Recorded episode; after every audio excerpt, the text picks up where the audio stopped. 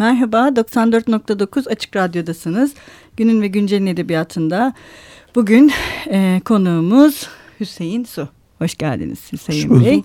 Evet Hüseyin Bey bu program için çok uzaklardan Ankara'dan geldi. Bizim için çok teşekkür ederiz. Ben teşekkür ederim. Ayrıca e, biz e, Hüseyin Bey'le uzun yıllardır aslında neredeyse 20 yıldır değil mi Hüseyin Bey belki evet, de 20 e, yıldır. bir tanışıklığımız var. E, Hüseyin Bey Hece dergisinde uzun yıllar çıkardı. Benim de e, ilk e, Oğuz Atay ile ilgili yazımı yayınlamıştı kendisi. O yüzden burada olması benim için ayrıca anlamlı bir şey. Hoş geldiniz. De. Hoş bulduk. Çok teşekkür ederim. E, bugün e, Hüseyin Bey edebiyatın birçok alanında aslında birçok türünde e, eser veriyor kendisi. Ama bugün daha çok öykü üzerinde duracağız Hüseyin Bey ile. Ben e, sizin kitaplarınızı yani okudum tekrar program için e, baktım ve e, daha önce de dikkatimi çeken bir şeyin bu sefer daha e, yoğun bir şekilde e, beni okumalarımda odaklandırdığını gördüm. Sizin eserlerinizde yani ne anlatırsanız anlatın yani bir gerginlik, gerilim ya da bir kişinin rahatsızlığı bile olsa dinginlik yani hep atmosfer çok dingin bir atmosfer. Hep bir öyle bir atmosfer yaratıyormuşsunuz gibi geldi bana. Ve bu dinginlik de eh, sonra biraz daha ileride konuşuruz sanıyorum şiirle de bağlantılı bir şey. Ya da öyle mi? Bana mı öyle geldi? Aslında çok mu öfkeli? Dingin değil de. e, galiba bu edebiyatla neyi aradığımızla yakından ilişkili. E, mutlaka ne yazarsak yazalım insanı yazıyoruz. İnsandan hareket ederek yazıyoruz. Ama e, asli olan insanda asli olan galiba fıtrat gereği dinginlik. Hı hı. Yani insanın tabiatında içkin olan dinginlik. Bundan sonrası arizi haller. Bunalım, sorunlar, daha sonra insanın tabiatına dışarıdan eklenebilen şeyler. Ha, bir de tabii elbette e, bazı tabiatlarda da doğuştan da bunun olduğu var ama genel olarak ben e, insan fıtratında e, doğruluğun, güzelliğin, e, dinginliğin, e, hakkın, hakikatin, gerçekliğin e, fıtri olduğunu, e, bozulmaların arizi olduğunu düşünüyorum. Hı hı. Edebiyat eserleri de insanı ararken amacı gereği ya da insanı yazarken daha doğrusu insanın içinde derinleşirken şiir olsun, öykü olsun, roman olsun hatta denemelerimiz, eleştirilerimiz dahi böyle olduğu kanaatindeyim. Bunu araması ya da bunu buluyor. İnsan içinde derinleşen edebiyat eserleri ister istemez bunu buluyor. Elbette dil olarak şiir inceldikçe o da insanın içindeki insan fıtratındaki bu dinginliğe ulaşıyor. Hı hı. Yani daha doğrusu şöyle bir e, cümle kurulabilir bu konuda. E, sondaj, insan içine yapılan, insan ruhuna yapılan sondaj ne kadar derine inerse o kadar insanileşiyor ve fıtrata tekabül ediyor. Evet, e, şimdi bu dinginlik halinin anlatılması eserlerinizde ya da öykülerde hep devam eden bir şey. Bir de bu bahsettiğiniz gibi e, dinginliğin e, oluşumunun aşamaları da var. Yani dinginlik o atmosfer içerisinde hep var. E, fakat e, uzun yıllar içerisinde buna yeni şeyler eklenmiş. En son ben mesela iç kanamada e, ki yani son hikayeye bayıldım açıkçası. Ellerinize sağlık. Teşekkür ederim. ee, gerçekten... Bunu sizden duymak benim için önemli. ee, ve e, imgeler e, bu benim mesela Sevgi Soysal'da da çok sevdiğim bir şey. Hani evet. Sevgi Soysal'da şeydir ya imgeler o kadar o metnin doğallığı içerisinde bir yere yerleşirler ki e, siz hem bütün o imgeleri görürsünüz hem de hiçbiri sizi böyle şey yapmaz. Yani aa burada ne demek istiyor? Şunu mu çağrıştırıyor? Burada o, o kendi içinde bir doğallık yaratır. E, açıkçası benzer bir şey sizde de ben gördüm. E, yani imgelerin e, o anlam yüklerini e, anlam yüklerini e, öne getirmeyip kendi doğallığıyla var olabilmesi evet. bir atmosferde. Bu sadece sanki dinginlikle yapılabilen bir şeymiş gibi. Mi? Yani, yani bu bunu ben çok önemsiyorum gerçekten ve hani bu bizim edebiyatımızda ee, mesela tabii e, biraz hani karşılaştırıyorum ama bunu şey evet. gibi düşünmeyin. Üstünlük evet. ya da şey değil yani birisi ötekinden üstün gibi değil de hani aynı şeyin kullanımında belki o kadın olmakla da ilgili olabilir. Bu biraz daha Sevgi Soysal'da mizahla hani beslenirken sizde dinginlikle besleniyor. Evet. Ama yani şey aynı. O imgenin bütün anlam yüklerinden e, ama onları taşıyarak da o kadar doğal bir şekilde metnin içinde bulunması. Evet. Ee, edebiyat eserlerinde yani bunu sizin gibi bir edebiyat hocasıyla konuşmak da hem aslında sıkıntılı hem de güzel. güzel bir imkan e, anlaşmak açısından bir de yanlış şeyler söylememek açısından da bir e, dil terazisi gerekiyor. Teşekkür ederim ayrıca. Şimdi edebiyat eserlerindeki imgelerin yoğunluğu e, yazarın neyi aradığıyla biraz önce söylediğim gibi fıtrata ilişkin neyi aradığını değiştirmiyor. E, bir yazarda ironi ya da evet. şiddet hı hı. dili diyelim biz ona bir başka biçimde ya da bir başka yazarda sükunet güzel, sükunet de güzel bir kelime. gibi sözcüklerle ifade edeceğimiz arayış, dil özellikleri imgeleri dışarıda bırakmayı gerektirmiyor. Evet. Aslında şöyle bir şey var ya hani malumunuz imge sadece imgeyi kullanmak sadece şairlere ve şiire aitmiş gibi. Böyle bir yaygın kanaat var ama değil. E, fakat imgeyi bir öyküde kullanmakla, bir romanda kullanmakla ya da bir eleştiri metninde kullanmakla, bir şiirde kullanmak orada farklılaşıyor. Evet. Yoksa işte Sevgi Soysal ya da bir başka yazar ya da bizim öykülerimizdeki imgenin kullanışı doğrudan yazarın kendi perspektifinden, durduğu yerden, nereye baktığı, nereden baktığıyla alakalı olarak kullanımı değişebiliyor. Ee, ben şiddet imgelerini kullanırken bile bazı ruhsal travmalarda kahramanların ruhsal travmalarını anlatırken şiddet imgelerini kullanırken bile e, sükunet diline yansıması, yaslanması gerektiği kanaatindeyim. Hı hı. E, bu benim kişisel tercihim. Bunu benim kültür kodlarımla bir alakasının olduğunu düşünüyorum. Biraz sonra belki öykülerimizin kültür kodlarına ilişkin konuşursak hı hı. orada ayrıca Yo, bahsedebilirsiniz. Ee, şimdi gelmişken, tabii. benim öykülerimdeki kültür kodları e, halk hikayelerinin diline, evet. halk hikayelerinin duyarlılığına, klasik metinlerin duyarlılığına yaslanır. Yani ben hikayemin dilini ve duyarlılığını oralardan aldığımı düşünüyorum. Çünkü çok küçük yaşlarda ben o metinleri okudum. Mesela Mevlid'i 5-6 yaşlarında okudum. Ee, Kerem ile Aslı Ferhat ile Şirin gibi halk hikayeleri metinlerini çok küçük yaşlarda okudum. Ee, bunlar bana bir e, tırnak içinde hikaye dili, yine tırnak içinde hikaye duyarlılığı kazandırmış olmalı. Belki o zaman farkında değildim ki değildim. Daha sonra yazmaya başlayınca ben bunu oralardan aldığımı, kazandığımı düşündüm, gördüm Hı-hı. daha doğrusu. Çünkü o metinlerin duyarlılığıyla diyelim ki Ferhad ile Şirin ya da e, Aslı ile Kerem'deki e, trajik anlatım ya da trajiğin anlatımı e, Kafka'nın hikayelerindeki trajiğin anlatımıyla aynı dile, aynı duyarlılığa yaslanmaz. Hı hı. Doğal olarak. Bu kültür kodlarıyla alakalıdır.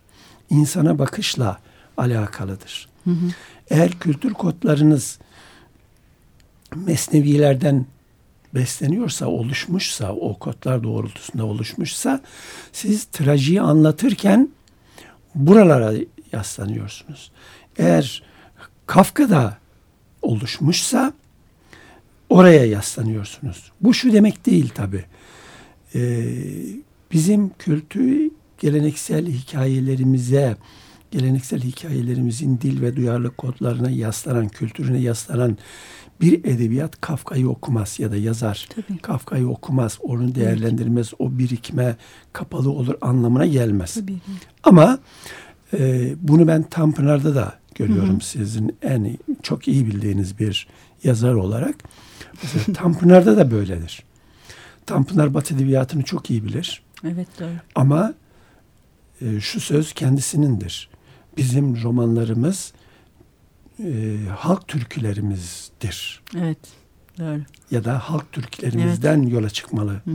romanlarımız anlamında bir cümlesi doğru. var. Ve ben bunu çok doğru buluyorum. Doğru. Ama bu Kafka'yı bilmemek, Dostoyevski'yi bilmemek, Balzac'ı bilmemek, e, Joyce'u bilmemek, Faulkner'ı bilmemek anlamına gelmez ya da onlara kapalı olmak anlamına gelmez. Ama bu topraklarda bir edebiyat üretiliyorsa dil, duyarlılık, e, geçmişe ve geleceğe bakış, aynı zamanda geçmiş ve gelecek bağlamında bir edebiyat kurgusu, kuruluşu evet. peşindeysek böyle bir e, imge kullanımı evet. dil ve duyarlılık açısından zorunlu olduğu kanaatindeyim. Evet bu önemli. Biraz imgeden devam etmek istiyorum ama biz bir ara veriyoruz. Şimdi e, ne çalalım bugün ne istersiniz?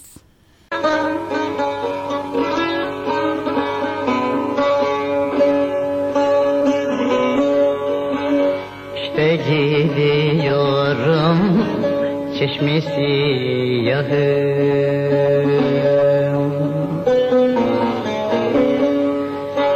İşte gidiyorum. Çeşmesi yakım Önümüze dağlar.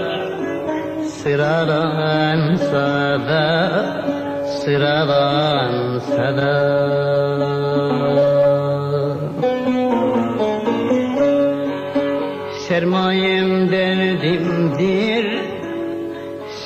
Servetim ahım Karardıkça bahtım karalansa da.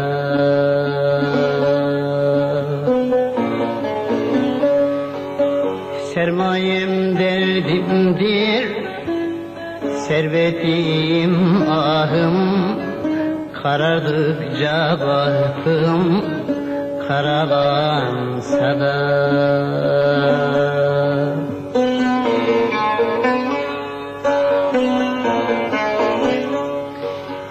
Hayli dolaşayım yüce dağlarda.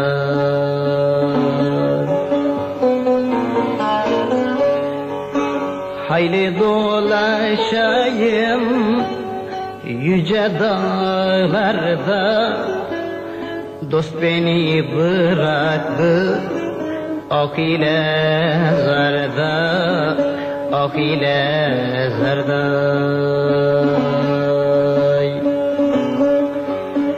Ötmek istiyorum viran bağlarda Ayağıma cennet kiralansa da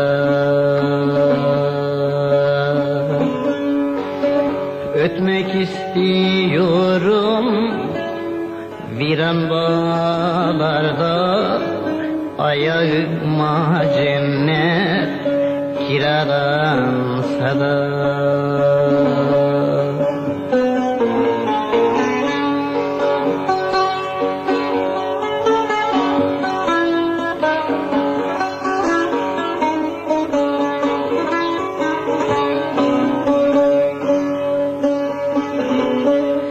Bağladım canımı haydar zülfün teline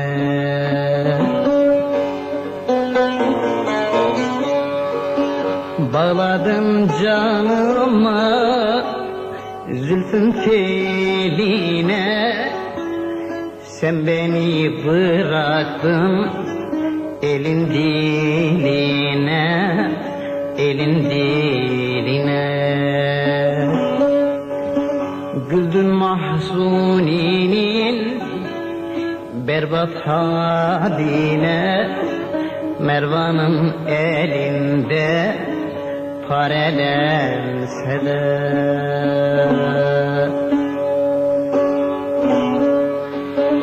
Güldün mahzuninin berbat haline.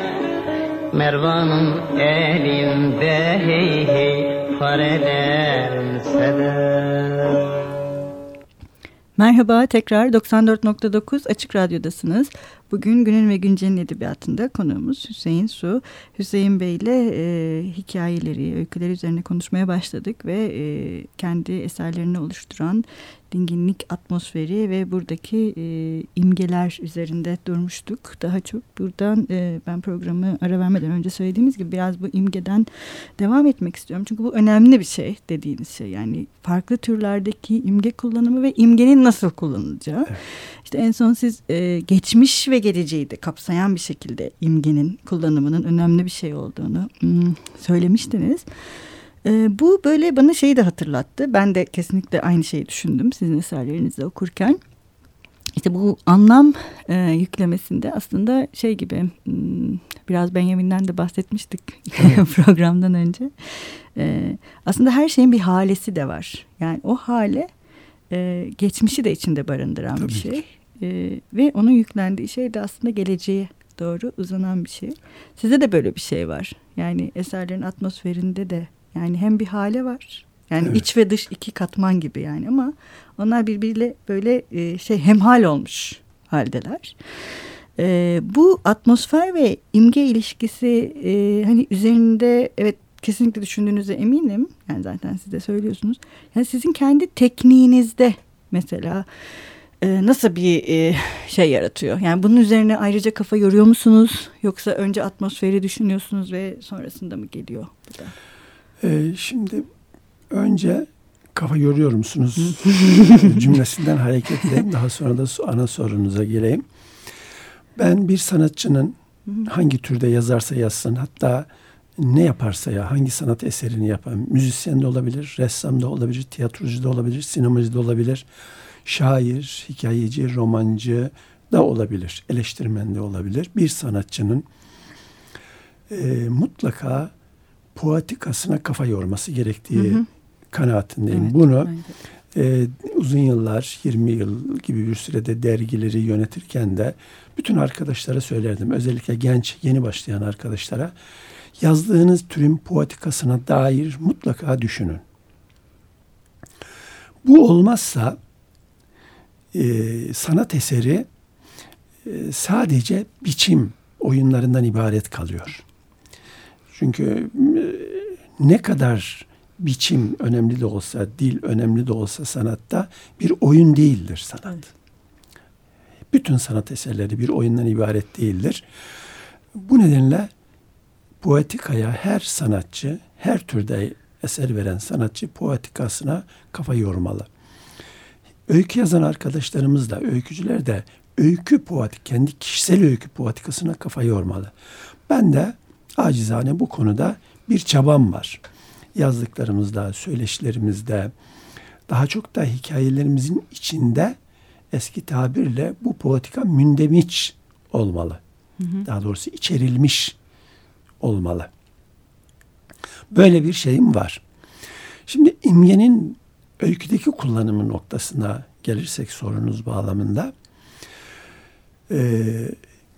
bir örneğin şiirle öyküdeki imgenin kullanımının şöyle bir farkı olduğunu düşünüyorum.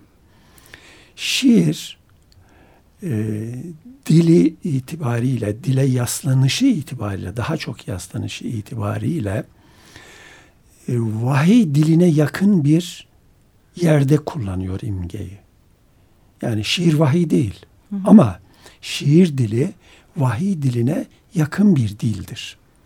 Dolayısıyla imgeyi en inceltilmiş biçimiyle kullanıyor. En soft biçimiyle kullanıyor. Orada imgenin hikayesi neredeyse yoktur şiirde. Hı hı. Halbuki öyküde imgenin kullanımının mutlaka bir hikayesi vardır. Evet. Tabi biliyorsunuz benim bir kitabımın adı da Öykümüzün Hikayesidir. Evet onu söyleyecektim. Böyle bir gönderme var. evet. Ee, yani hikayesiz öykü olamaz. Bir olay anlatmayı kastetmiyorum buradan. Hı hı. Anlattığımız bir şey tırnak içinde bir şey itibariyle her öykünün bir hikayesi vardır. Hiçbir olaya yaslanmasa bile böyledir.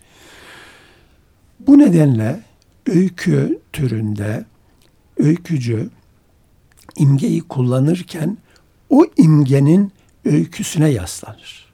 Hı hı o biraz önce sözünü ettiğiniz aurası Heh, halisi edebiyat eserinin hangi türde olursa olsun edebiyat eserinin bizim özelimizde öykünün aurası, halesi işte bu imgenin oluşturduğu öyküde kullandığımız öykü dilinde kullandığımız imgenin oluşturduğu hikayeyle alakalıdır. Evet. Bu hikaye bir olay olabilir, bir tema olabilir, bir sorun olabilir veya bunların hiçbiri olmayabilir. Tümüyle bir dil zevkine, metin zevkine yaslanıyor olabilir. Bunu daha çok Bilge Karasu'nun öykülerinde görürüz. Evet. Bu son söylediğim e, şeyi onun öykülerinde görürüz. Mesela Gecede romanı Gece. Gece romanı tümüyle böyledir. Yani onu Bilge Karasu'nun dilinin bu özelliğini bilmeyen birisi Doğru. gece romanını okur bitirir hiçbir şey anlamayabilir. Doğru kesinlikle. Yani Göçmüş Kediler Bahçesi. Değil mi? Böyledir. Daha isminden başlayalım. Evet, Türk Edebiyatı'nda buna birçok. Mesela bunlar da büyük hikayeler, büyük romanlar. Tanpınar'ın da hikayeleri büyük, hikayeleri büyük romanlar ama oralarda imgenin anlatışı, hikayenin kuruluşu daha doğrusu. Hı hı. İmgenin hikayesinin öyküde anlatılışında böyle büyük farklar vardır. Hı hı. Evet doğru. Ee, şimdi ilk programımızın sonuna geldik. ee, ama haftaya devam edeceğiz. Ee, biz programımızın sonunda yazarımızın e, dinleyicilerimiz ve okurları için okuduğu bir bölümle e, veda ediyoruz. Ee, siz bugün neyle veda etmek istersiniz? Yanağımda Dedemin Sakal İzleri adlı öykümün son paragrafından birkaç cümle okuyacağım. Evet, e, çok teşekkür ederiz Hüseyin Bey. Bugün e, Hüseyin Bey ile size veda ediyoruz ama haftaya birlikte olacağız. Hoşçakalın, görüşmek üzere. Dedemin bir sözü öfke değirmeninin suyunu kesecek. Oğlum bayramlıklarınızı almaya gidiyoruz. Seni götürmem ağlarsan diyecek. Bıçakla kesilir gibi ağdım kesilecek. Bu kez de birden sustuğum için utanıp kesik kesik ağlamaya başlayacağım yeniden. Babaannemle dedem birbirlerine göz kırpacaklar. Yengelerim gülecek, annem derin bir nefes alacak. Denizim durulacak, yengelerimin bir bir kulağına eğilip fısıltıyla siparişlerini yalnız bana söyleyecekler. Kimsenin bilmemesi gereken şeylermiş gibi. Onların böyle siparişlerini yalnızca babaannemin aldığını bildiğim halde yine de bundan büyük bir gurur duyacağım. Dedemin boynuna sarılacağım, sakalı yüzümü dağlayacak, gıdığıma sürecek, huylanacağım, yengelerimin üçü birden beni giydirecekler, saçlarımı tarayacaklar, ağlamaktan kızaran gözlerimi ve yanaklarımı silecekler ve dört kadın kapının önünde durup dede ile torunu bayramlık almaya yollayacaklar. Babaannem ardımdan sevgiyle söylenecek. Annem yakasını silkecek, babaannemden gizli, yengelerim davranışlarımı taklit edip gülecekler. Uyuyup uyanacağım ve çeşmeler akacak yanımdan.''